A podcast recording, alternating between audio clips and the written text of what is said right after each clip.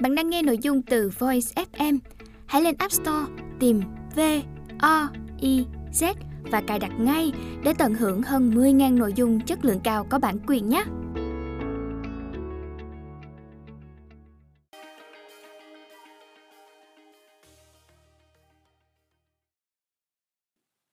Một, Bạc là màu tóc vàng mới. Cuộc sống không ngừng tốt đẹp hơn. Khi bước sang tuổi 59, tôi quyết định để tóc mình bạc đi.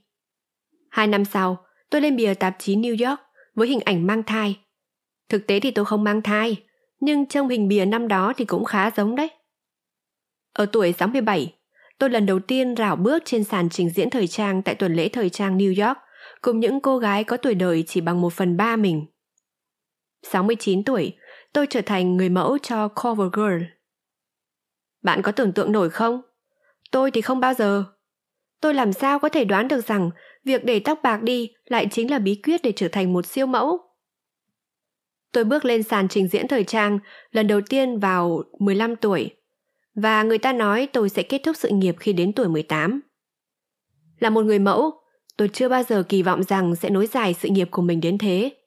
Và chắc chắn tôi không nghĩ mình sẽ đạt đến đỉnh cao ở tuổi 71.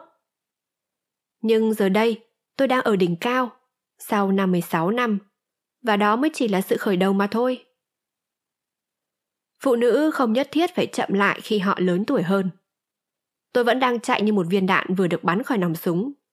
Tôi vẫn khám phá mọi thứ, tận hưởng niềm vui, làm việc hăng say, hoạt động trên các trang mạng xã hội để đảm bảo rằng mình đang lao động chăm chỉ hơn bao giờ hết và tận hưởng thật nhiều niềm vui. Có phải tôi vừa nói đến niềm vui không nhỉ? Nếu đàn ông không buộc phải đi chậm lại, thì phụ nữ chúng ta cũng nên như thế. Đừng để tuổi tác làm bạn chậm lại hoặc ngăn bạn tiến về phía trước. Hãy chăm sóc bản thân tốt nhất có thể bằng cách ăn uống lành mạnh, thường xuyên mỉm cười, sống năng động, hạnh phúc và tự tin. Tôi chưa bao giờ e ngại tuổi già. Buồn cười là khi phát hiện những nếp nhăn trên gương mặt và sau tuổi 60, tôi bắt đầu có nếp nhăn ở bắp đùi và cánh tay nữa. Tôi lại thấy chúng thật thú vị. Tôi rất hạnh phúc khi mình có một sức khỏe tốt. Tôi bắt đầu làm người mẫu khi còn ở tuổi thiếu niên tại Pretoria, Nam Phi, vì một người bạn của cha mẹ tôi khi đó đang điều hành một trường đào tạo và công ty quản lý người mẫu.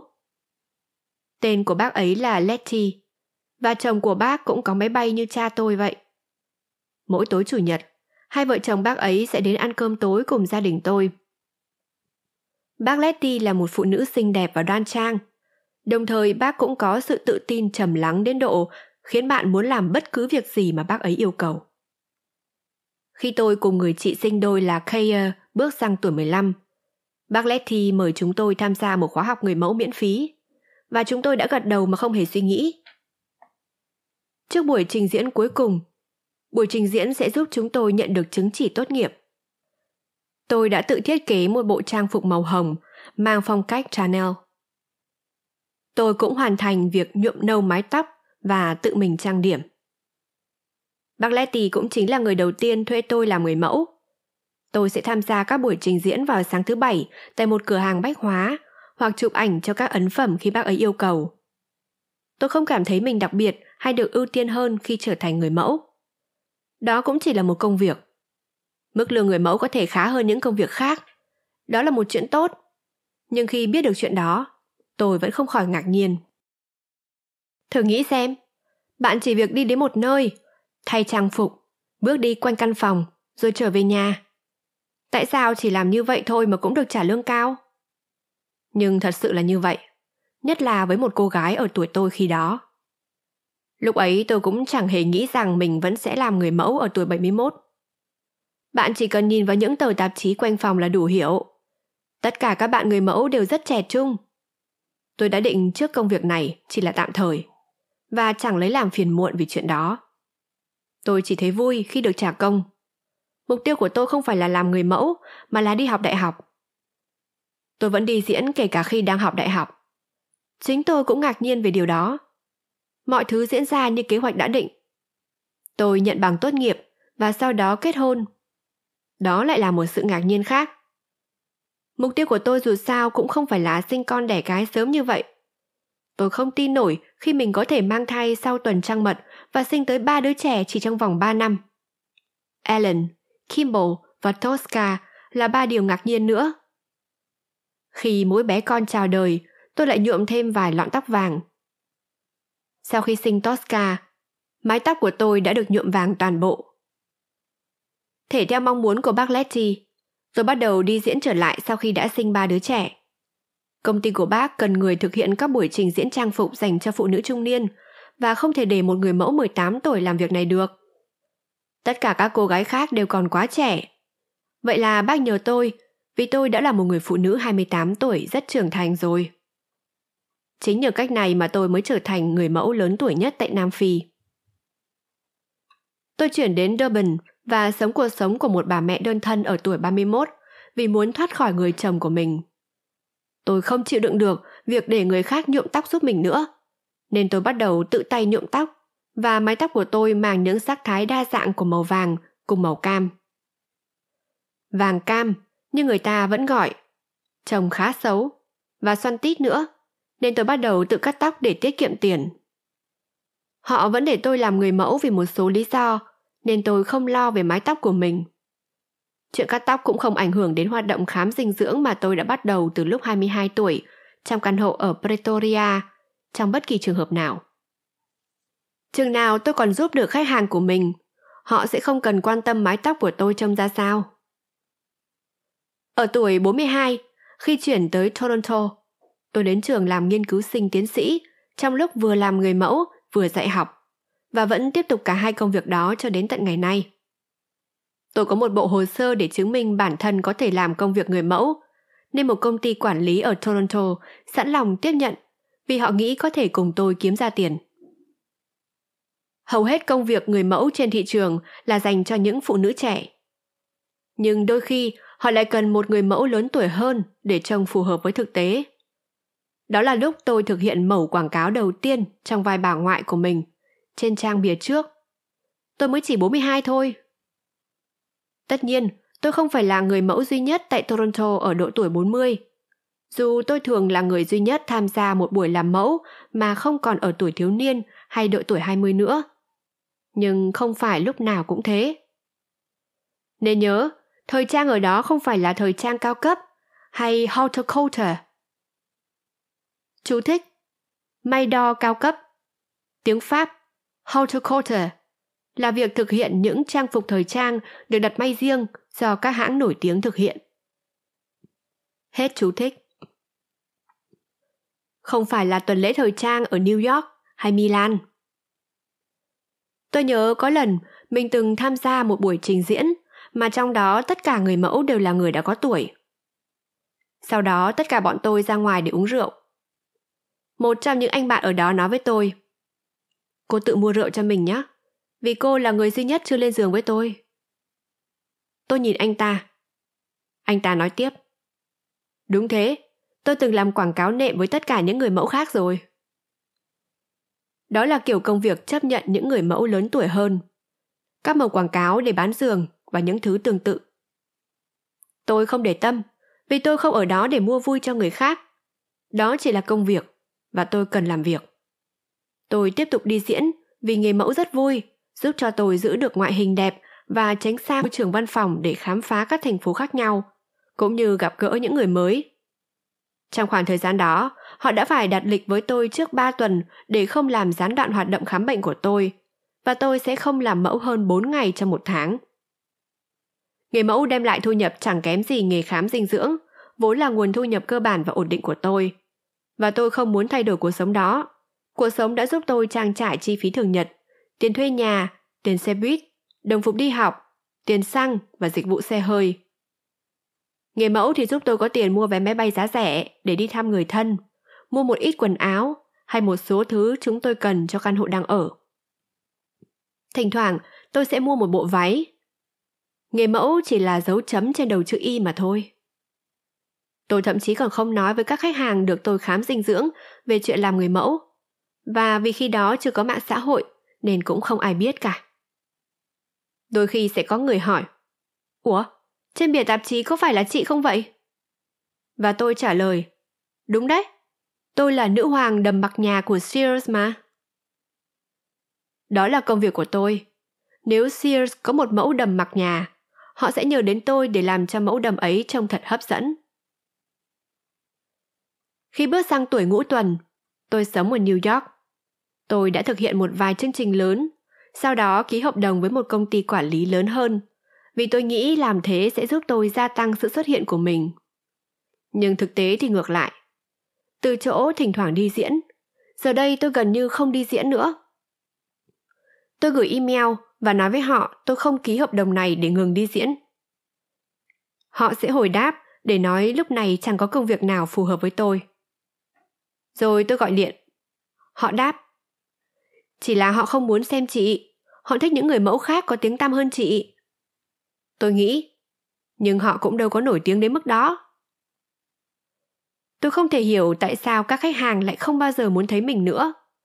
Tôi đã làm người mẫu suốt nhiều thập niên. Nhưng có lẽ đã đến lúc chấm dứt rồi. Người ta bảo rằng không ai thích ngoại hình của tôi nữa. Thật tình cờ, tôi sẽ chạm mặt một người nào đó đang làm trong ngành. Họ sẽ chặn tôi lại trên đường hoặc trong nhà hàng và nói Bọn tôi cố đặt lịch với cô mà cô chẳng bao giờ rảnh cả. Tôi sẽ tới gặp công ty quản lý và nói Người ta đang cố đặt lịch với tôi kìa. Không, họ có đặt lịch đâu. Có lẽ họ đang nhầm chị với ai khác. Đó là lúc tôi tự đưa ra quyết định sẽ ngừng nhuộm tóc. Tôi nghĩ, thôi được, dù gì tôi cũng gần như không đi diễn nữa. Có lẽ tôi nên xem mái tóc bên dưới của tôi có màu gì. Tóc của tôi bắt đầu mọc dài ra và trông rất xấu xí. Có một khoảng tóc bạc trên đỉnh đầu và về phía vai tóc tôi lại có màu vàng. Là một chuyên gia dinh dưỡng, tôi biết rằng chuyện tóc bạn màu gì không quan trọng, miễn là bạn vẫn khỏe mạnh. Theo lời khuyên của người bạn thân nhất, Julia Perry, tôi cắt tóc thật ngắn. Đó là một ngoại hình góc cạnh, thú vị, không hề giống với tôi của bất cứ lúc nào trước đây. Sau khi tôi để tóc bạc, công ty quản lý không hề gửi tôi đi diễn suốt 6 tháng dòng. Đó là một giai đoạn đau khổ. Mọi thứ bắt đầu có vẻ như không còn cơ hội nào cho tôi ở đó. Rằng có lẽ đã đến lúc sự nghiệp làm mẫu của tôi kết thúc. Rồi sau đó, mọi chuyện thú vị đã xảy ra. Một giám đốc thử vai gọi cho công ty quản lý của tôi để đặt tôi chụp hình bìa cho tạp chí Time. Lần này công ty quản lý không thể nói tôi không rảnh được, bởi văn phòng của vị giám đốc này chỉ cách nhà tôi một dãy nhà và mỗi buổi sáng cô đều gặp tôi dắt chó đi dạo. Vậy là họ phải cho tôi nhận việc này. Đó là cách mà tôi xuất hiện trên tạp chí Time. Trên trang đầu của mục sức khỏe. Tôi nhận ra vẫn có việc cho tôi. Vấn đề không phải là ngoại hình của tôi, mà là công ty quản lý. Tôi cần một kế hoạch. Mỗi người đều có danh sách những việc cần làm của mình. Tôi muốn tận dụng mọi cơ hội việc làm phù hợp ở mọi nơi xung quanh mình. Lẽ ra, những người đại diện cho tôi phải tìm cách thúc đẩy sự nghiệp của tôi. Nhưng vì lý do nào đó mà họ không làm như vậy. Một khi hiểu ra, tôi phải giải quyết vấn đề này. Tôi không thể cứ đứng bên lề và để cho kẻ khác ngăn công việc tìm đến với mình. Tôi tìm đến công ty quản lý để dốc hết tâm can, bởi nếu bạn muốn có thứ gì đó, bạn phải lên tiếng vì nó. Người đại diện của tôi tỏ ra hết sức giận dữ. Tại sao chị dám nghĩ là bọn tôi không làm việc hết lòng vì chị? Cô ấy đang nói dối. Cả hai chúng tôi đều biết như thế. Tham gia diễn thử và không được nhận là một chuyện. Chuyện đó vốn dĩ đã xảy ra với tôi rất nhiều lần. Bạn đến buổi diễn thử, xếp hàng chờ cùng với 20 cô gái khác, rồi bạn không được nhận. Đó là một phần của công việc làm mẫu. Nhưng thật tệ khi không được chính những người đại diện cho mình gửi đến các buổi diễn thử. Họ từ chối thừa nhận. Họ vẫn khẳng định rằng không hề có việc cho tôi. Tôi thấy mình bị mắc kẹt, bởi hợp đồng vẫn còn đó. Khi bạn gặp phải một tình huống tồi tệ trong công việc không thể thay đổi và bạn muốn thoát ra, bạn không hề biết chắc điều gì sẽ xảy đến tiếp theo. Đó là điều đáng sợ. Bạn sẽ có một khoảng thời gian đau khổ khi đi làm mỗi ngày. Nếu bạn không cảm thấy được bất cứ niềm vui này, mỗi ngày của bạn sẽ trở nên u ám bạn cần phải hy vọng vào công việc và yêu thích nó bởi bạn sẽ dành hầu hết thời gian thức giấc của mình để làm việc Trong nghề khám dinh dưỡng, tôi gặp một vài khách hàng là nữ luật sư rất yêu công việc của họ nhưng lại không thích cấp trên. Tôi biết điều đó vì sự bất hạnh và áp lực khiến cho họ ăn uống rất nghèo nàn. Tôi sẽ nói với họ hãy thay đổi hoàn cảnh của mình. Họ sẽ thay đổi, chuyển sang một văn phòng luật mới hoặc tự mình lập văn phòng riêng. Rồi họ sẽ hạnh phúc hơn và ăn uống tốt hơn. Các khách hàng của tôi nói rằng họ chẳng phải tốn tiền cho tôi như tốn tiền cho một chuyên gia tâm lý.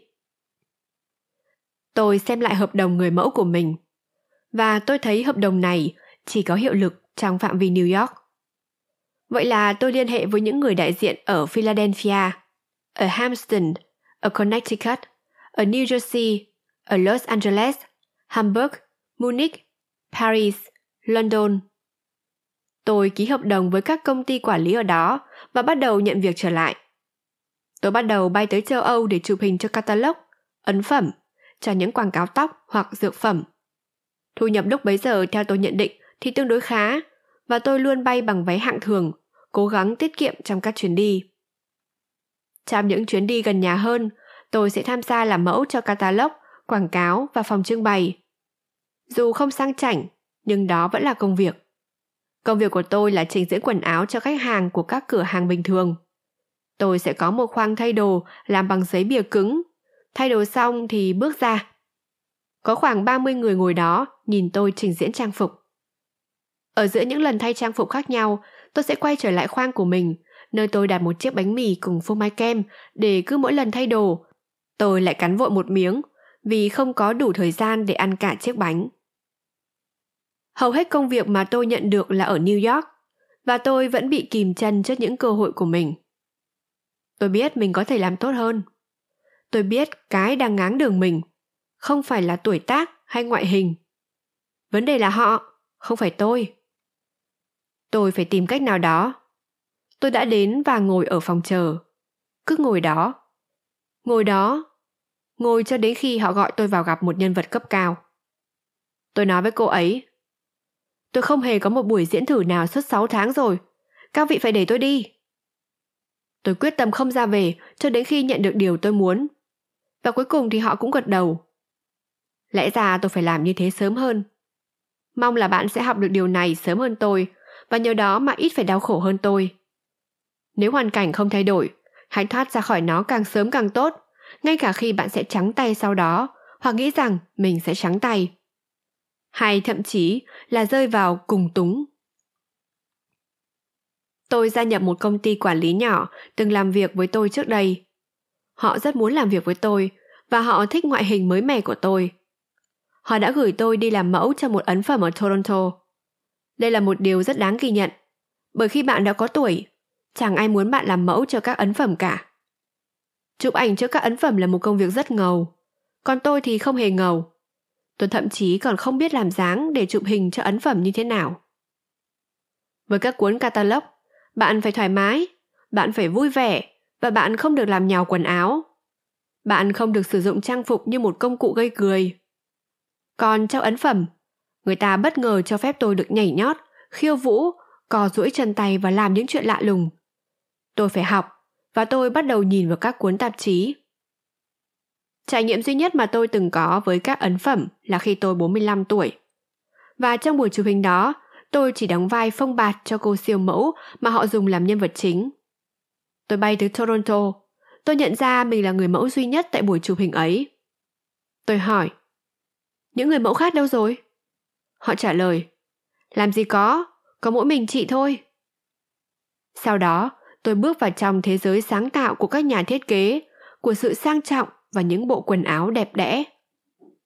Ý tưởng của họ là chụp một bộ ảnh gồm 8 trang trong những bộ trang phục màu trắng.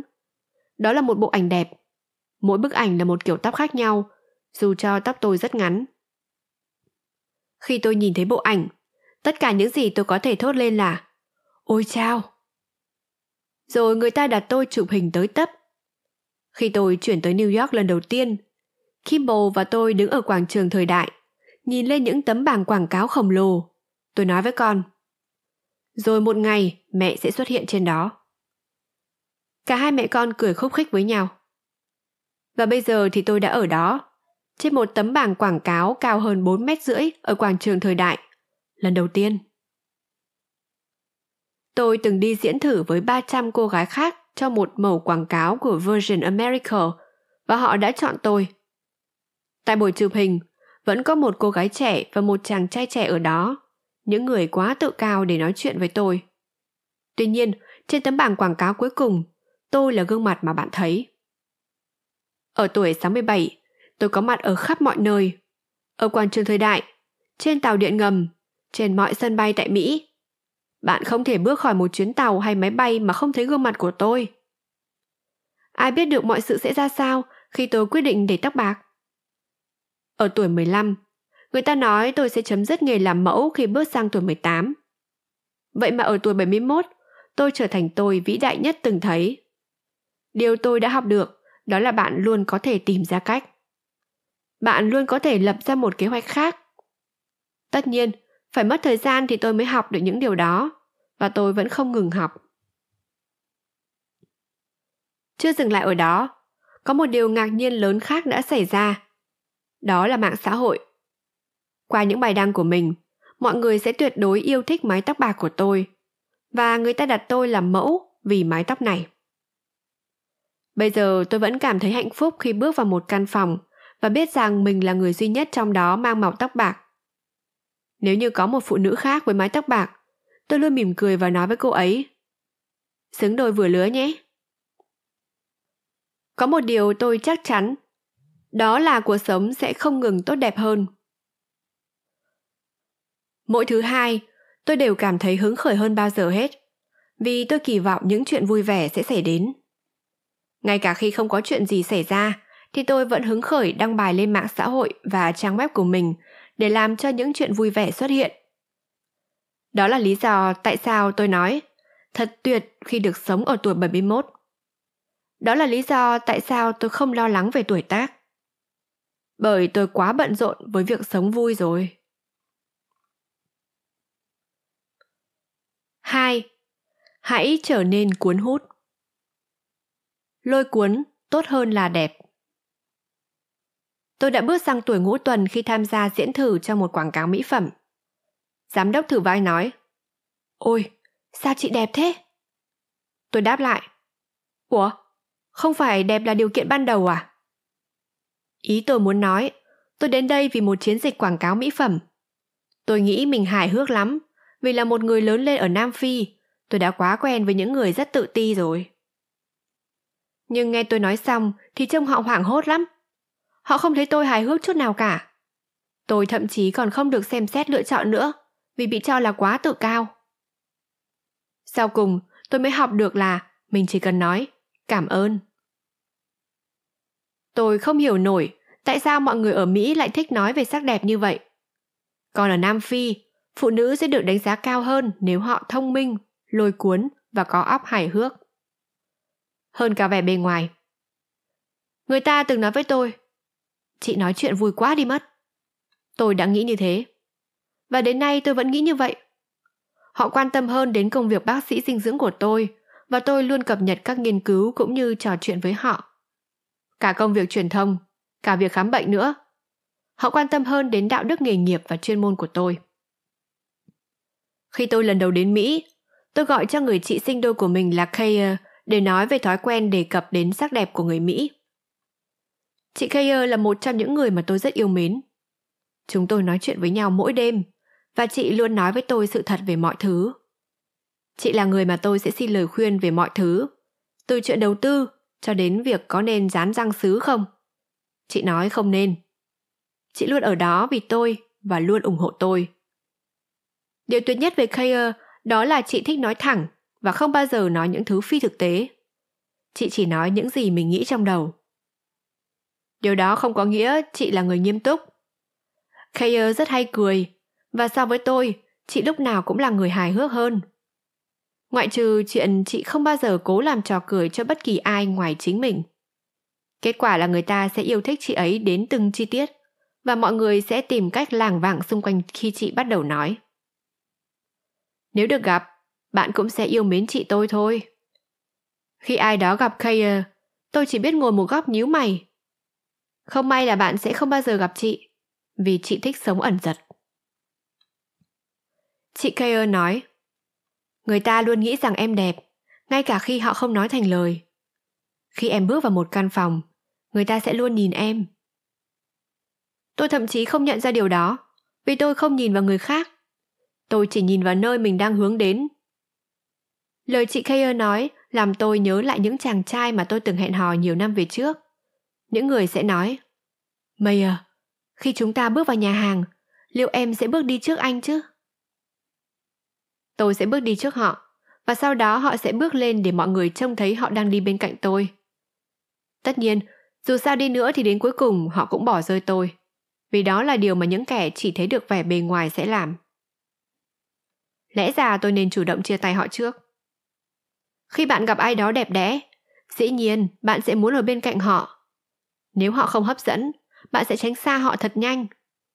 Vậy nên tốt hơn hết là hãy khiến người ta thích bạn vì tính cách của bạn hơn là vẻ đẹp bên ngoài. Tôi nhớ có lần đã gặp một cặp đôi. Anh chàng thì rất đẹp trai, còn cô gái thì rất bình thường. Chồng họ giống như một đôi đũa lệch vậy. Nhưng đến khi cô gái cất tiếng nói, cô liền trở thành người thu hút nhất trong căn phòng. Điểm đặc biệt nằm ở cách cư xử, sự tự tin và thái độ sống của cô. Cô ấy là một người bạn tuyệt vời với sự thông minh và hài hước dường như không có giới hạn. Mỗi con người có thể mang nhiều khía cạnh. Nhưng trên bia mộ của mình, tôi thích người ta ghi bà là một người hài hước hơn bà là một người xinh đẹp. Nỗi ám ảnh với vẻ đẹp bên ngoài có thể tạo ra tâm trạng bất an rằng bạn không có một ngoại hình hoàn hảo.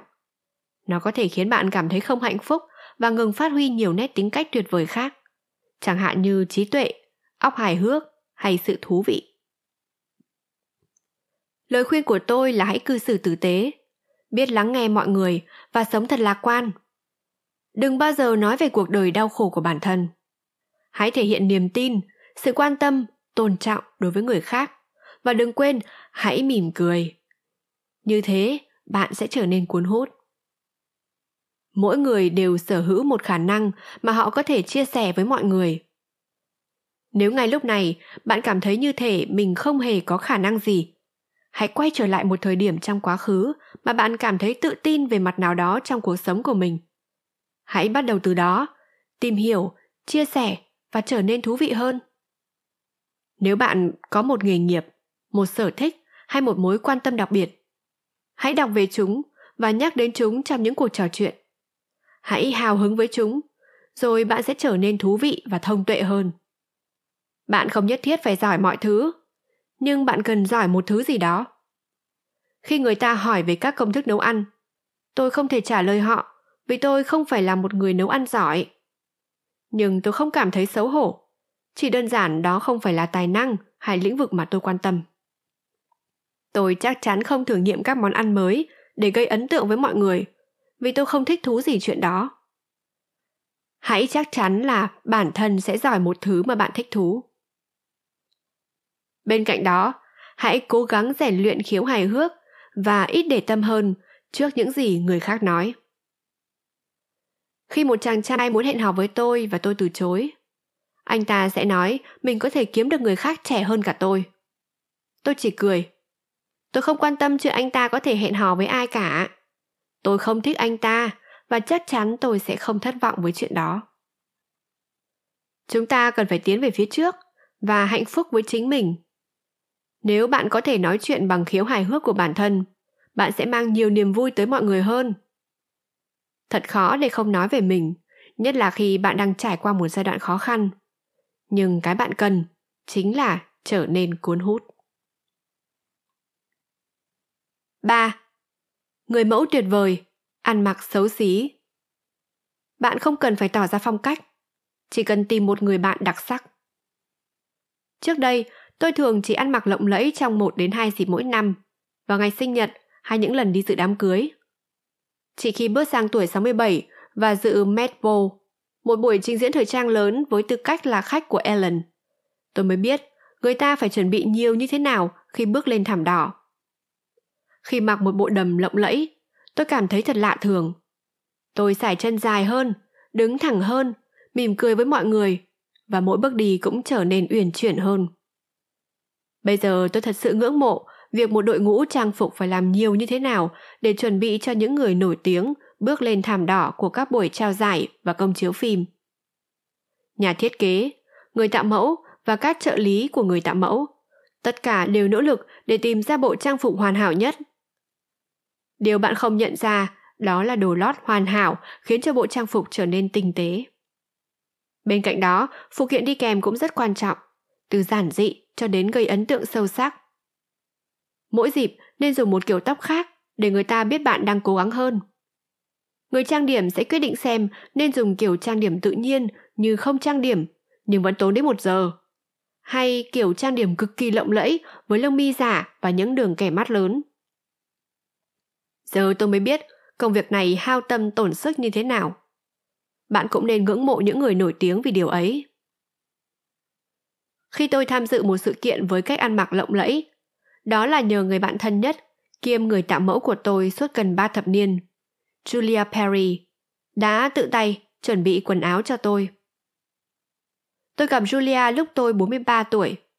Tôi vừa lấy tấm bằng thạc sĩ thứ hai ở Toronto và đang gặp khó khăn trong việc phát triển phòng khám dinh dưỡng. Sự nghiệp làm mẫu của tôi đã phát huy tác dụng, bởi một công ty quản lý đang điều hành một ngôi trường đào tạo người mẫu đã cho tôi sử dụng miễn phí văn phòng nếu làm mẫu cho họ và dạy học tại trường của họ vào buổi tối. Lúc đó tôi dạy về làm mẫu trên sàn diễn thời trang, chụp hình cho ấn phẩm cũng như làm mẫu chuyên nghiệp. Và lần đầu tiên trong đời, tôi có văn phòng riêng thay vì làm việc ở nhà. Điều đó thật sự rất thú vị. Nó khiến tôi cảm thấy mình đã giống một chuyên gia rồi. Chỉ một tháng sau, họ nhờ tôi làm giám đốc của trường đào tạo người mẫu vì người đang điều hành trước đó không hoàn thành trách nhiệm. Người ta biết tôi luôn đúng giờ và rất đáng tin cậy. Đó là một lợi thế lớn. Tôi còn đề nghị dạy thêm về làm người mẫu cho các bộ sưu tập. Tôi từng dạy làm mẫu cho bộ sưu tập ở Nam Phi. Nhưng tôi không hề biết rằng mình có ít kiến thức về nó như thế nào. Họ đưa một chuyên gia đến và ngay khi cô ấy bắt đầu lên tiếng, tôi mới nhận ra mình chẳng biết gì về việc làm mẫu cho bộ sưu tập cả. Cô ấy bắt đầu nói về bốn mùa, về những màu sắc và chất liệu khác nhau. Tôi hoàn toàn choáng váng. Và đó là cách mà tôi đã gặp Julia. Về phần cô ấy, Julia cũng sẽ nói lên những cảm xúc của mình khi tiếp xúc với tôi. Đây là người phụ nữ xinh đẹp. Julia sẽ nói như vậy. Đang giảng dạy tại ngôi trường đào tạo người mẫu này. Một người mẫu tuyệt vời, nhưng ăn mặc xấu xí. Đơn giản là xấu xí. Mặc dù bây giờ tôi luôn ăn mặc theo những mốt thời trang mới nhất, nhưng phần lớn cuộc đời tôi thì không như vậy. Khi tôi còn nhỏ, mẹ tôi luôn tự may toàn bộ quần áo của bà và cũng may quần áo cho cả các con nữa. Khi đến tuổi thiếu niên, tôi đã học may nên có thể tự may quần áo cho mình. Tôi may quần ống loe và váy xòe. Tôi thậm chí còn may được cả com lê. Ban đầu tôi may theo mẫu rập, rồi sau đó mẹ cho tôi đi học các lớp cắt mẫu rập để có thể may những kiểu quần áo có trên tạp chí, nhưng chưa có mẫu rập sẵn. Nếu tôi muốn mặc các mẫu thời trang cao cấp, thì tôi sẽ tự may ra chúng. Là một bác sĩ, khi chọn quần áo để đi làm, tôi sẽ mặc com lê là chính. Tôi không mặc bất cứ thứ gì quá bó hay chật trội, vì tôi đang khám bệnh cho người khác mà. Tôi sẽ mặc một bộ com lê và bước vào phòng với sự tự tin vì tôi cảm thấy thoải mái với nó. Tôi nghĩ ăn mặc như thế sẽ khiến mình trông nhanh nhẹn và đáng tin. Con gái Tosca hay nói với tôi Mẹ sẽ mặc lại bộ com lê màu xám hay bộ com lê màu xanh biển? Bởi vì những gì tôi mặc chưa bao giờ đa dạng cả. Tôi luôn quan tâm đến bản thân mình, nhưng đơn giản là tôi không có gu thời trang tốt đến thế. May mắn là tôi lại không nhận ra điều đó. Làm sao tôi nhận ra được cơ chứ? Xung quanh tôi là những nhà khoa học và chúng tôi thật sự tập trung vào công việc nghiên cứu cũng như làm điều tốt cho người khác. Làm sao để họ có sức khỏe tốt? Chúng tôi yêu công việc của mình. Tôi là người ăn mặc phong cách hơn các bạn đồng nghiệp khoa học của tôi, nên tất nhiên tất cả các đồng nghiệp đều nghĩ tôi ăn mặc rất tuyệt vời. Và tôi cảm thấy tự tin vô cùng. Sau đó tôi gặp Julia. Julia nói với tôi rằng tôi nên ăn mặc đẹp hơn Cô nàng quả quyết rằng, thay vì có quá nhiều com lê trong tủ đồ, thì tôi chỉ nên có duy nhất một bộ com lê vừa vặn hơn, được may bằng chất liệu tốt hơn. Và cô ấy còn nói mình có thể giúp tôi cải thiện tủ đồ. Tôi cần Julia giúp, nhưng lại không thể chi trả thỏa đáng cho cô ấy. Vì thế chúng tôi thỏa thuận là tôi sẽ tư vấn cho Julia về dinh dưỡng, còn Julia sẽ tư vấn cho tôi về cách ăn mặc. Tôi nghĩ mình đã cải thiện thói quen ăn uống của cô bạn tôi. Cô ấy cũng nói như thế, và cho đến nay tôi vẫn làm việc đó. Tôi cũng biết lời khuyên mà Julia đã dành cho tôi đã thay đổi cuộc đời mình. Trước khi gặp Julia, tôi không hiểu đầy đủ cách để chuẩn bị cho bản thân tạo ra ảnh hưởng tối đa. Sau khi gặp Julia, tôi trông tự tin từ bên ngoài như cách tôi thấy tự tin ở bên trong. Và tôi tin rằng thành công mà mình có được trong cả hai công việc đều liên quan đến lời khuyên của Julia về chuyện tôi nên ăn mặc như thế nào. Julia đã đến nhà và bắt đầu bằng việc nhìn qua toàn bộ quần áo tôi đang có và ném bỏ gần như toàn bộ. Những gì còn lại chỉ là một ít quần áo để mặc. Bây giờ, Julia lên tiếng. Cậu phải mua một bộ com lê, hai cái áo cánh, một đôi giày và một cái túi sách. Được không nào? Tôi trả lời. Tớ chẳng có tiền để mua cái gì cả. Julia xua tay. Cậu phải ăn mặc đẹp như khách hàng của cậu ấy. Tôi vẫn đang gặp khó khăn về tiền bạc, nên chúng tôi đồng tình với nhau là sẽ mua dần dần. Tôi thật sự không cần nhiều, vì khách hàng chỉ gặp tôi mỗi tuần một lần, nên không phải mỗi ngày tôi đều cần ăn mặc khác nhau. Lần đầu tiên tôi mặc bộ trang phục đó, một bộ trang phục được cắt may phù hợp và làm từ chất liệu vải đẹp. Tôi thật sự đã cảm thấy tự tin hơn. Vì tôi kiếm được nhiều tiền hơn, nên Julia muốn tôi tiếp tục xây dựng tủ đồ của mình nhưng tôi lại không có thời gian rảnh. Công việc của tôi quá bận rộn để có thể đi mua sắm. Julia nói, chỉ cần dành một giờ thôi. Cửa hàng bách hóa ở gần đó, nên Julia sẽ đi tới cửa hàng, chọn ra tất cả những thứ mà cô ấy cho là quan trọng. Chẳng hạn như bộ com lê thứ hai, giày và áo cánh, trang phục thường ngày và một chiếc áo khoác. Tôi sẽ tạt qua vào giờ nghỉ trưa, thử mọi thứ thật nhanh và trả tiền cho tất cả những món đồ mà tôi chọn trước khi quay trở lại văn phòng.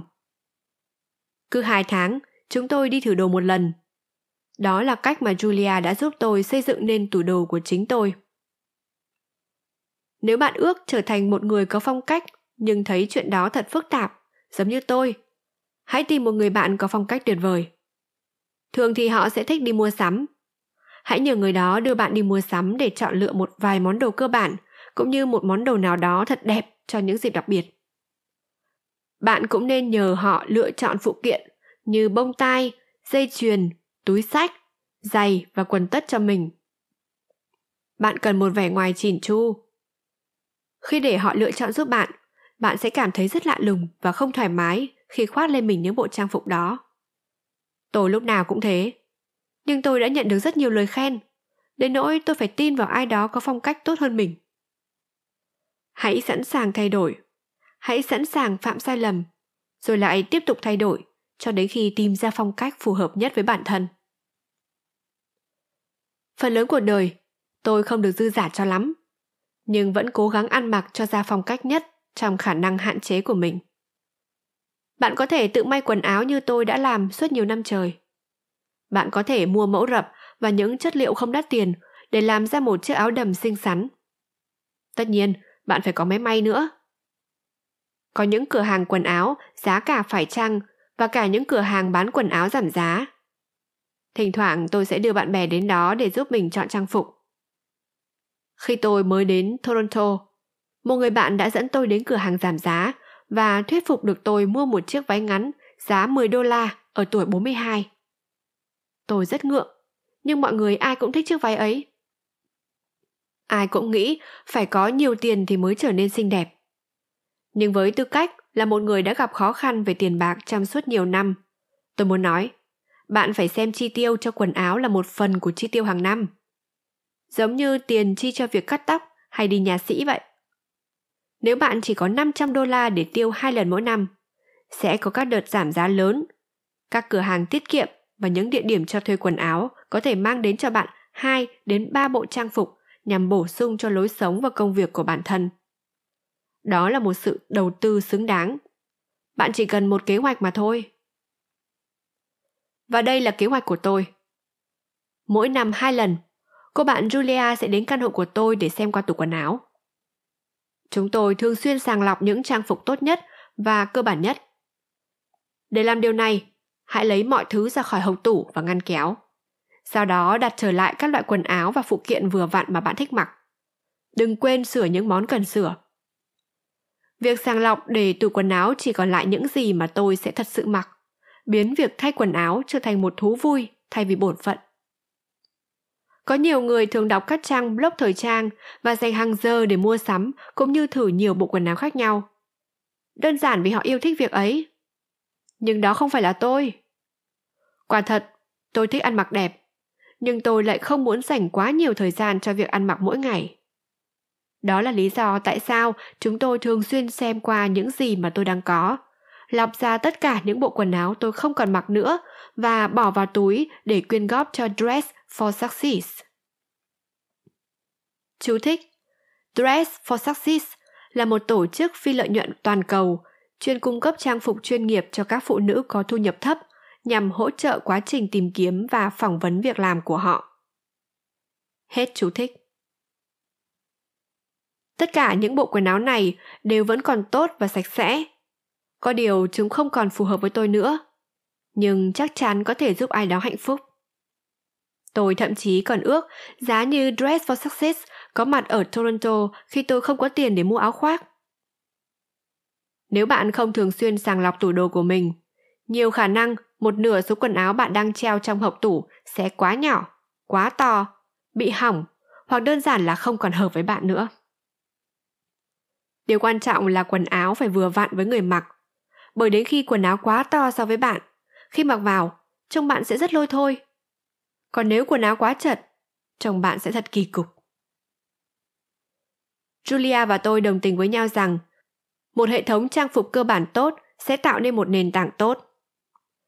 Sau đó, bạn có thể bổ sung một đôi bông tai tròn màu vàng hoặc một chiếc quần bò đi kèm với đôi giày cao cổ thật bảnh.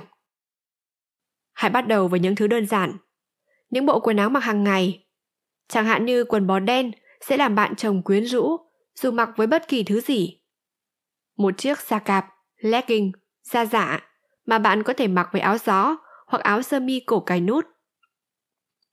Chú thích Nguyên văn button down shirt là loại áo sơ mi mẫu áo có đặc trưng là hai chiếc khuy nhỏ nằm ở cuối hai góc đuôi cổ áo kích thước nhỏ hơn một chút so với khuy chính, giúp cố định cổ áo sơ mi không bị xô lệch khi cử động. Hết chú thích. Một chiếc áo khoác len xám hoặc áo khoác đi mưa. Chú thích. Nguyên văn trend coat, tức là những chiếc áo khoác dùng để giữ ấm hoặc chống chọi lại thời tiết nói chung, có thể dài từ qua hông, ngắn nhất, cho đến qua đầu gối, thậm chí dài đến cổ chân, dài nhất. Hết chú thích. Những chiếc áo thun tuyệt vời và những đôi hoa tai mà bạn có thể phối hợp với bất kỳ thứ gì. Nếu bạn chỉ mới bắt đầu xây dựng tủ đồ hoặc bạn cần tiến hành một đợt cập nhật nhanh chóng, hãy đầu tư vào áo đờ mi hoặc áo vest. Chú thích Nguyên văn Blazer Chiếc áo khoác được thiết kế dựa trên áo vest, nhưng với những đường may được thay đổi để tạo nên kiểu dáng thoải mái hơn Đặc biệt, có điểm nhấn là hàng khuy nổi màu hoặc làm đặc biệt bằng kim loại, đôi khi là mạ vàng. Ở Việt Nam thường gọi là áo demi, demi, bởi khác với áo vest, khi mặc áo này không cần quần và áo phải đồng màu với nhau. Hết chú thích. Chiếc áo này sẽ giúp cho cả trang phục và vóc dáng của bạn trở nên phong phú hơn. Sau đó, khi đã có những món đồ cơ bản, việc bổ sung thêm màu sắc sẽ trở nên rất thú vị. Một chiếc áo len đen xanh hoặc hồng mà bạn có thể mặc bên ngoài bất cứ thứ gì. Hay một chiếc thắt lưng sành điệu mà bạn có thể sử dụng để thay đổi dáng vẻ của chiếc áo khoác đi mưa. Những món đồ da chất lượng cao là một cách khác để làm mới mẻ các món đồ hiện có và làm cho hình ảnh của bạn thêm bóng bẩy. Khi Julia bắt đầu cải thiện tủ đồ của tôi, cô ấy đã bỏ hết bộ sưu tập túi sách của tôi và thay thế chúng bằng một chiếc túi da tốt.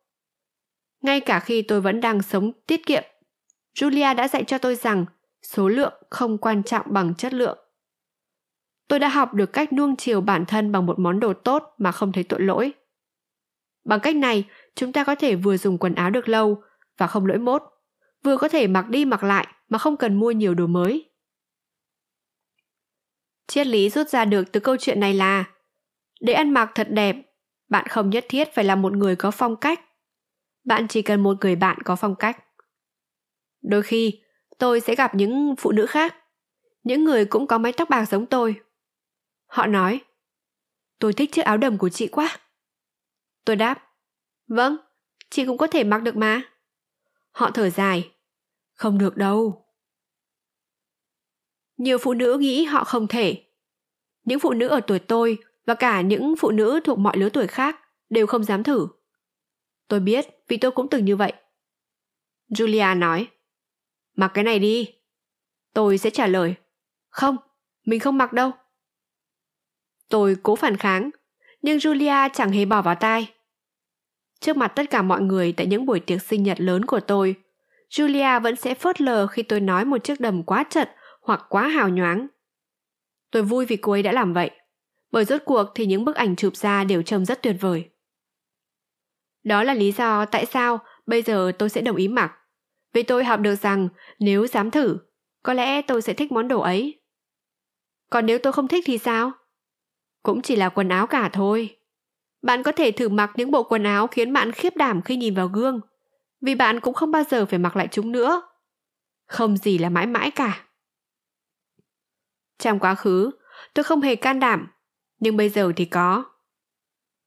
Nhờ tham gia nhiều ấn phẩm thời trang và từng thử nghiệm những pô hình với chủ đề hết sức sáng tạo, tôi thường xuyên phục sức theo những cách táo bạo và bất ngờ.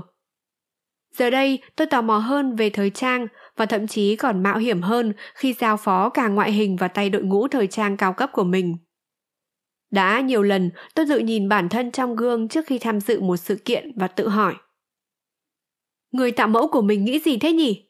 Mình không hiểu phong cách này. Nhưng tôi vẫn thích thú trước phản ứng nhận được từ các nhiếp ảnh gia, bạn bè và cả những người lạ khi trông không giống như một phụ nữ đã quá tuổi thất tuần thông thường mà vẫn tận hưởng niềm vui cùng thời trang. Điều gì đã đưa tôi đi xa đến vậy? Một khi bạn nhận được lời khen ngợi, bạn sẽ cảm thấy vô cùng sung sướng, bước đi tự tin hơn, mỉm cười nhiều hơn và cảm thấy thoải mái với phong cách thời trang mới của mình hơn. Hãy thử đi. 4. Tôi thích trang điểm, và trang điểm cũng thích tôi. Trang điểm có thể thay đổi ngoại hình và tâm trạng của bạn. Trở thành một người cuốn hút không có nghĩa là bạn nên mang một vẻ ngoài nhàm chán. Tôi thích trang điểm bởi trang điểm biến khuôn mặt giản dị của tôi như một tấm vải vẽ trắng thành một tác phẩm nghệ thuật. Tôi có những vết sạm nắng trên mặt và quầng thâm dưới mắt. Tất nhiên là có cả nếp nhăn nữa. Một loại kem nền và kem che khuyết điểm tốt sẽ làm màu da của tôi trở nên mịn màng. Lông mày và lông mi của tôi rất mảnh, môi cũng mỏng. Một chiếc chì kẻ lông mày sẽ giúp khuôn mặt của tôi trở nên sáng hơn. Phấn mắt sẽ làm cho mắt tôi trông to ra. Mascara thậm chí còn làm được hơn thế. Lông mi giả khiến tôi trông kiêu sa và sẵn sàng để bước lên thảm đỏ. Chỉ kẻ môi tô ở phía ngoài vành môi sẽ làm môi tôi trở nên dày hơn, còn son bóng sẽ khiến môi trở nên căng mọng. Trang điểm giúp ta làm giảm nếp nhăn, mắt to ra và cằm gọn hơn. Và đó là lý do tại sao tôi trang điểm. Mọi khuôn mặt đều có thể khác nhau, với những sắc màu khác nhau của son môi và phấn mắt. Việc thử nghiệm rất thú vị. Cảm giác khi thấy kết quả cuối cùng bao giờ cũng rất tuyệt vời. Tôi đã trang điểm kể từ khi còn là một cô bé ở tuổi thiếu niên. Đó là hồi thập niên 1960 và tôi học theo Twiggy trên các tạp chí. Việc sao chép vẻ ngoài của Tricky tốn rất nhiều công sức. Với một đường viền màu đen ở bầu mắt, lông mi giả ở mí mắt trên và lông mi giả đơn ở mí mắt dưới. Đồng thời cũng nên kẻ viền ở dưới mí mắt nữa.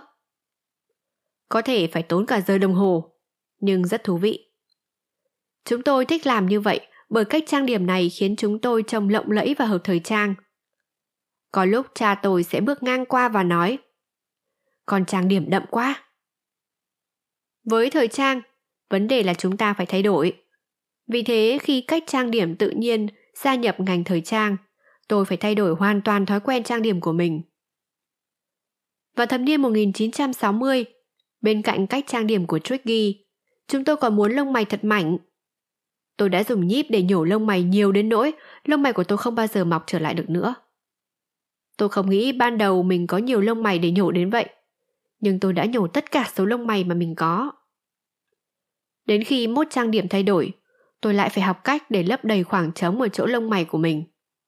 Và đến nay, tôi vẫn vẽ lông mày. Đó chính là cái thú của việc trang điểm. Tôi không giỏi vẽ lông mày lắm, nhưng ít nhất điều vậy mà tôi lại có lông mày trở lại. Giờ đây tôi 71 tuổi và tôi vẫn phải lên đồ để bước trên thảm đỏ hoặc trình diễn thời trang.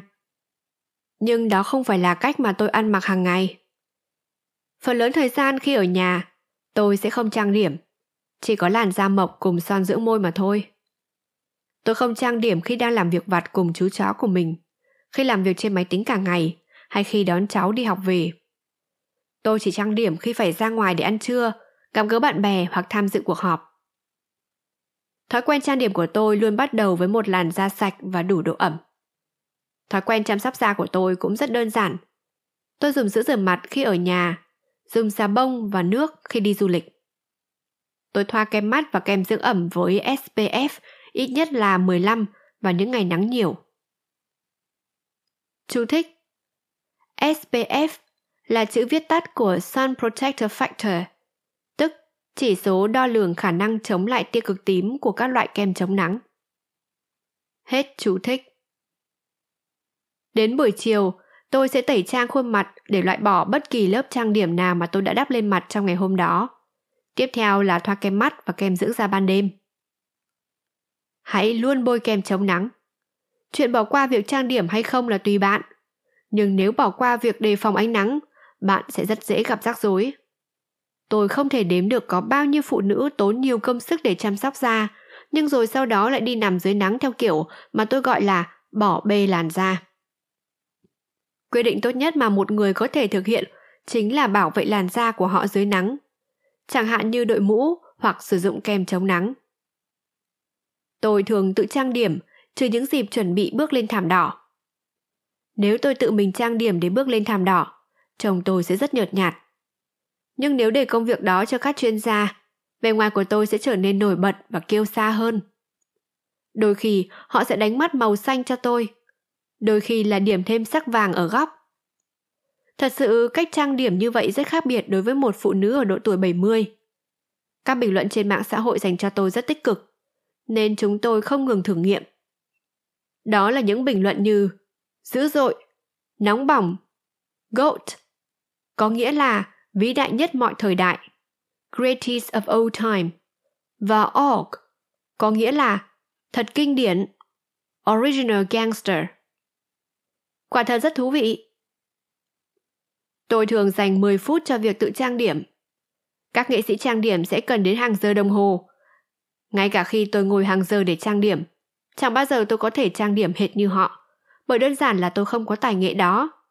Họ là những nghệ sĩ, còn tôi là một nhà khoa học, và tôi không có tài nghệ để làm những gì họ có thể. Nhưng thậm chí, cả những người không phải nghệ sĩ cũng có thể trang điểm tốt nếu có một vài công cụ đơn giản và đã được học cách để sử dụng những công cụ ấy. Tôi quen một chuyên viên trang điểm có cả một vali để đựng toàn bộ công cụ và màu sắc của cô ấy. Tất cả những công cụ và đồ trang điểm đó nặng đến 23,5 kg. Vậy mà cô ấy luôn mang theo bên mình chiếc vali trong những chuyến bay. Và cô cũng luôn trả phí cho số hành lý quá cân này, vì cô cần chúng. Bởi đó là công việc của cô ấy. Tôi thật may vì có một người bạn như Julia sắm vai giám đốc nghệ thuật khi tôi lên đồ cho một sự kiện. Và chúng tôi sẽ cùng nhau quyết định tôi sẽ trở thành ai cho buổi tối hôm đó. Julia luôn nghĩ về những gì cô ấy có thể làm để đảm bảo tôi trở nên nổi bật trong đám đông. Họ sẽ làm tóc cho tôi như thế nào? Họ sẽ trang điểm cho tôi ra sao? Trông tôi có tươi tắn hay không? Liệu có nên đánh mắt cho thật nổi hay không? Liệu có nên tô son đậm hay không? Julia có thể yêu cầu màu vàng kim, màu tím hay màu xanh. Julia cũng nghĩ về việc chúng tôi sẽ đi đâu, vì cá tính là thứ được tạo ra để dành cho mỗi sự kiện cụ thể. Đó có phải là một sự kiện điện ảnh không? Hay một buổi ra mắt sách? Hay một buổi gây quỹ từ thiện? Sau đó, mọi người sẽ bắt tay vào việc, giống như một buổi tiểu hóa trang vậy. Khi tôi được chọn làm người mẫu cho Cover Girl ở tuổi 69, đó là một sự ngạc nhiên lớn lao và tuyệt vời. Tôi đã từng tham gia những chiến dịch quảng cáo mỹ phẩm, nhưng chưa bao giờ được làm người mẫu chính. Tôi rất hào hứng. Bây giờ, người Mỹ đã thấy trang điểm là tốt cho mọi lứa tuổi. Tôi chưa bao giờ yêu cầu người ta trang điểm cho mình trẻ trung hơn, hay cảm thấy cần phải che giấu tuổi thật của mình. Tôi hạnh phúc vì đang ở tuổi 71, và tôi cũng hạnh phúc khi để cho mọi người biết, ở tuổi 71, chúng tôi có thể trông đẹp đẽ ra sao. Là phụ nữ, trang điểm có thể cải thiện vẻ đẹp của chúng ta. Hãy tận dụng nó. 5.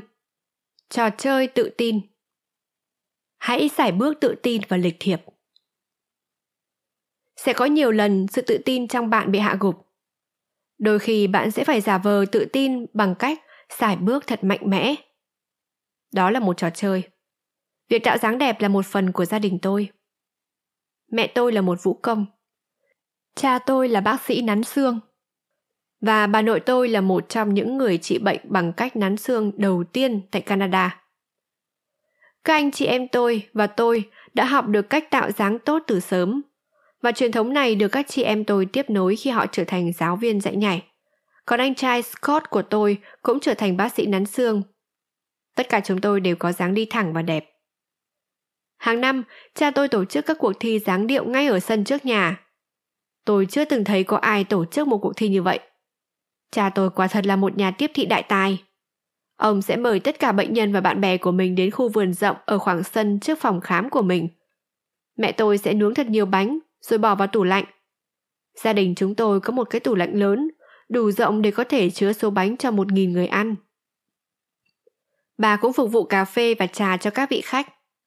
Khi tất cả khách mời đã yên vị trong khu vườn, cuộc thi sẽ bắt đầu và bằng khen sẽ được trao cho dáng đi đẹp nhất. Mọi người đều rất tự tin và vui vẻ. Suốt cuộc đời tôi, người ngoài đều chú ý đến dáng điệu của tôi. Bây giờ thì người ta cho rằng dáng điệu đó là do người làm mẫu mà có. Nhưng không hoàn toàn như vậy. Dáng điệu đó xuất phát từ gia đình tôi. Nếu bạn thấy một ai đó bước đi trông thật tự tin, liệu bạn có ước mình cũng có thể bước đi như vậy không? Vâng, bạn có thể, nếu luyện tập. Khi bạn tỏ ra lừ đừ, chồng bạn sẽ mang dáng vẻ của nỗi buồn và sự bất an. Khi bạn xải những bước dài, trông bạn thật mạnh mẽ và tự tin. Nếu bạn muốn mình tự tin hơn cả ở vẻ ngoài lẫn bên trong, hãy bắt đầu bằng cách tập một dáng điệu tốt. Hãy đứng cho thẳng. Hãy duỗi thẳng hai vai của bạn ra, thể hiện một biểu cảm dễ chịu trên khuôn mặt và nhìn người khác khi họ nói chuyện với mình. Đừng nhìn ra chỗ khác. Hãy gọi đây là trò chơi tự tin của bạn. Bên cạnh dáng điệu thì phong thái cũng rất quan trọng. Tôi lớn lên trong một gia đình mà những bậc sinh thành là người nói năng rất nhỏ nhẹ. Có thể vì họ là người Canada. Họ luôn lịch sự và quan tâm đến những người xung quanh. Tại ngôi trường dạy làm mẫu này, có một lớp học dạy phép xã giao.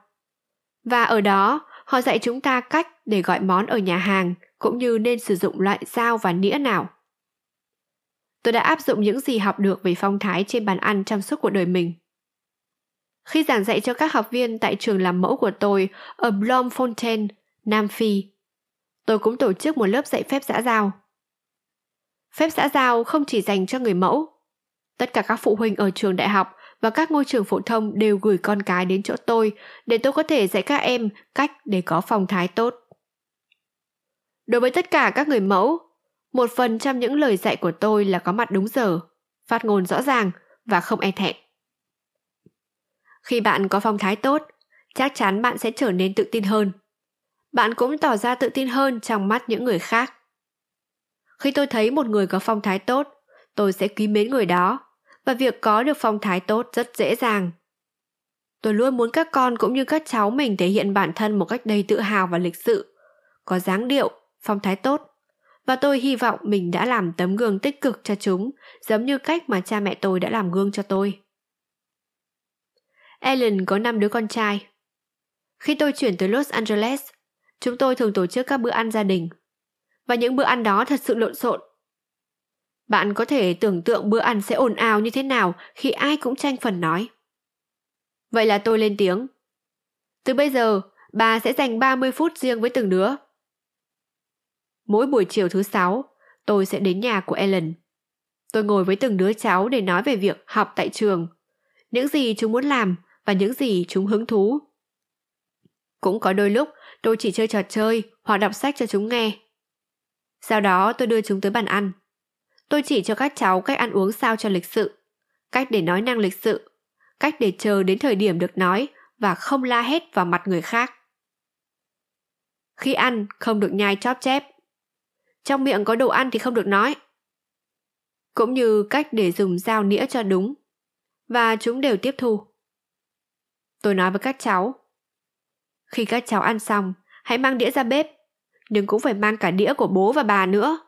Rồi thay vì kể cho bố nghe ngày hôm nay các cháu đã làm gì, hãy hỏi bố các cháu xem ngày hôm nay của bố thế nào. Khi tất cả chúng tôi tụ tập bên bàn ăn, những đứa trẻ này đều cư xử rất đúng mực. Lúc Ellen đến và ngồi xuống, một trong những đứa cháu của tôi hỏi Hôm nay bố thế nào? Trông Ellen có vẻ ngạc nhiên. Một đứa cháu khác nói tiếp Em muốn hỏi trước mà. Và một đứa khác lên tiếng Không, anh muốn hỏi trước. Vì vậy bữa tối trở nên khá vui vẻ. Sau đó, bọn trẻ còn tranh nhau mang đĩa của cha chúng ra bồn rửa. Tôi nói, như vậy có nghĩa là chúng phải chia lượt. Đến hôm nay, sau nhiều năm, các cháu tôi đều là những đứa trẻ rất lịch sự và tôi rất tự hào về chúng. Mọi người sẽ dễ chịu với bạn hơn khi bạn cư xử đúng mực và việc cư xử đúng mực sẽ gây ấn tượng nhiều hơn là tỏ ra ồn ào, nói năng rông dài và nhảy trồm trồm lên. Sự đúng mực trong cư xử sẽ khiến người khác quý mến bạn. Ngay cả khi bạn vốn đã là một con người rất tự tin rồi, bạn vẫn sẽ đánh mất cũng như phục hồi lại sự tự tin nhiều lần trong đời. Hy vọng rằng khi bạn lớn tuổi hơn thì những lần bạn đánh mất sự tự tin sẽ ngắn ngủi hơn. Ở độ tuổi 70, có thể bạn nghĩ tôi sẽ kém tự tin hơn trước. Nhưng lúc này, tôi đang tự tin hơn bao giờ hết, vì tôi không hề lo lắng là mình sẽ bị chối từ hay bị xúc phạm. Là một người mẫu, 10 lần xin việc thì tôi sẽ bị từ chối đến 9 lần. Nếu bạn đánh mất sự tự tin, bạn phải tìm ra nguyên do tại sao bản thân lại để mất sự tự tin như vậy. Nhiều phụ nữ không hề có sự tự tin vào bản thân. Họ cảm thấy mình phải giỏi tất cả mọi thứ, cảm thấy mình bị hạ thấp bởi những người chỉ trích họ. Hoặc họ cố gắng ôm đồm quá nhiều và không thể thành công trong bất cứ việc gì cả. Hãy tập làm những thứ bạn giỏi và đừng cố gắng để giỏi mọi thứ. Khi còn nhỏ, tôi học rất khá, nhưng chơi thể thao cực kỳ tệ. Mặc dù tôi đã thử chơi đủ môn. Trong khi đó, chị Kayer tuy không học giỏi, nhưng lại là một vận động viên bẩm sinh. Chúng tôi tự hào về nhau và ngưỡng mộ thành tựu của nhau. Chắc chắn chúng tôi không đánh mất sự tự tin chỉ vì không thể giỏi cả hai thứ cùng lúc. Nếu bạn là người thường có sự tự tin, nhưng vào một ngày xấu trời, sự tự tin đó biến mất, hãy tìm hiểu xem tại sao lại như vậy. Điều gì đã hạ gục sự tự tin trong bạn? Liệu có ai đó đã nói câu gì khiến bạn tổn thương chăng? Liệu họ có nhận ra sự tổn thương đó hay không? Tại sao lời nói đó lại ảnh hưởng đến bạn nhiều như vậy? Đôi khi tại chỗ làm, bạn sẽ thấy có những người giỏi hơn mình trong một số khía cạnh của công việc mà bạn cũng muốn trở nên giỏi giang. Bạn nên chăm chỉ rèn luyện khả năng của bản thân và học hỏi từ những người giàu kinh nghiệm hơn, giỏi hơn mình. Sau khi ly hôn, tôi đã lấy lại sự tự tin khi có một ngôi nhà hạnh phúc, nuôi nấng những đứa trẻ hạnh phúc, kết bạn với những người tốt bụng với mình và đạt được thành công trong sự nghiệp khám dinh dưỡng cũng như làm mẫu. Có thể bạn cần thực hiện một thay đổi lớn để lấy lại sự tự tin sau khi đánh mất nó. Việc buồn bã cả ngày không phải là cách để sống. Bạn cần gần gũi với gia đình, bạn bè và đồng nghiệp, những người quý mến bạn vì chính con người bạn. Điều đó sẽ giúp bạn sải bước thật dài với lòng tự tin tràn đầy. Hết phần 1 Sắc đẹp